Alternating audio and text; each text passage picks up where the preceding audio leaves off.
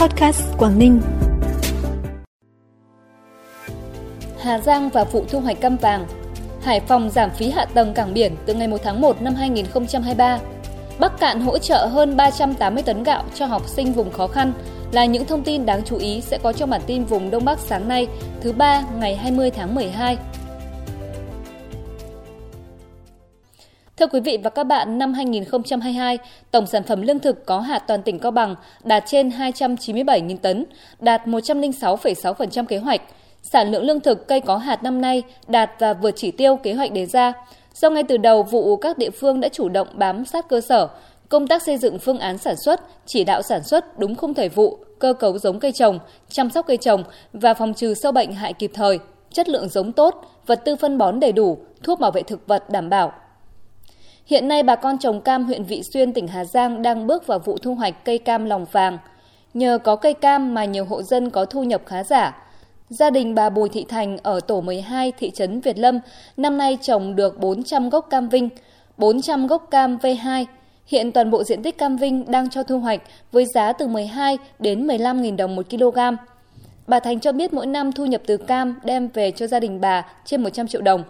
Vị Xuyên hiện có trên 100 hecta cây cam vàng, gồm cam Vinh, cam V2, cam đường canh. Mỗi hecta đạt năng suất 76 tạ. Dự kiến vụ cam năm nay đạt trên 7.000 tấn. Sau 5 năm triển khai chương trình mỗi xã một sản phẩm ô cốp, đến nay tỉnh Phú Thọ đã có 139 sản phẩm, nhóm sản phẩm đạt ô cốp cấp tỉnh, gồm 47 sản phẩm đạt 4 sao và 92 sản phẩm 3 sao, trong đó có nhiều sản phẩm thuộc các huyện miền núi, các sản phẩm ô cốp khu vực miền núi đã mở ra cơ hội phát triển nông nghiệp địa phương, giúp người dân phát triển kinh tế theo hướng gia tăng giá trị nông sản, đồng thời quảng bá văn hóa vùng đất tổ như nếp gà gáy Mỹ Lung, thịt chua Thanh Sơn, chè Cẩm Mỹ, chè Long Cốc, bưởi Đoan Hùng. Theo Cục trưởng Cục Đường thủy Nội địa Việt Nam, từ ngày 1 tháng 1 năm 2023, mức thu phí hạ tầng cảng biển đối với hàng hóa xuất nhập khẩu khi vào rời cảng biển Hải Phòng bằng phương tiện thủy giảm 50% so với hiện nay. Đây là nội dung đã được Hội đồng Nhân dân thành phố Hải Phòng biểu quyết nhất trí thông qua tại kỳ họp cách đây khoảng 10 ngày.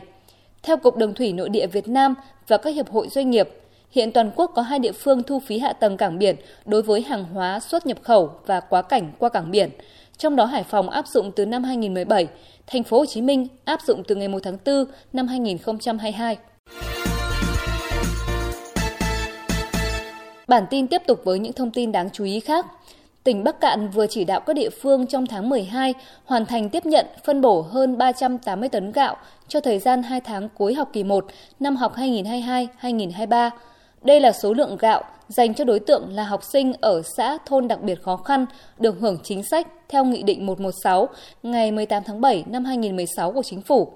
Hiện toàn tỉnh Bắc Cạn có 2.874 học sinh ở xã thôn đặc biệt khó khăn, được hưởng chính sách hỗ trợ gạo theo nghị định này.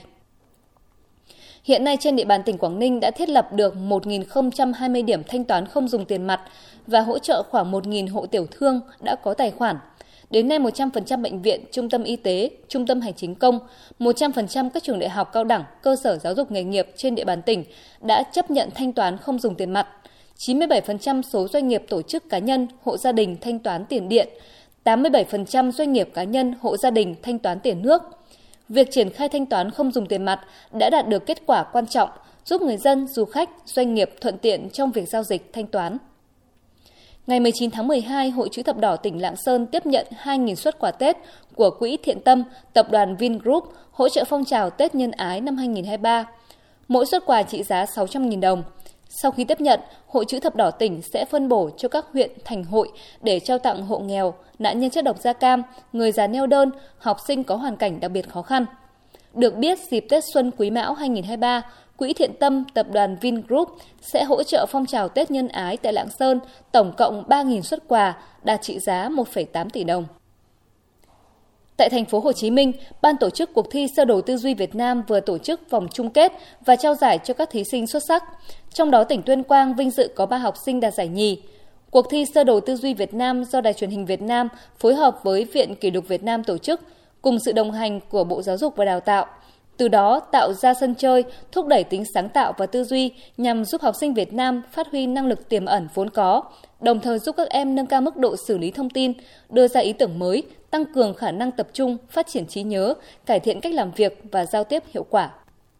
Trân trọng cảm ơn quý vị và các bạn đã dành thời gian quan tâm bản tin vùng Đông Bắc sáng nay của kênh Podcast Quảng Ninh. Xin kính chào và hẹn gặp lại.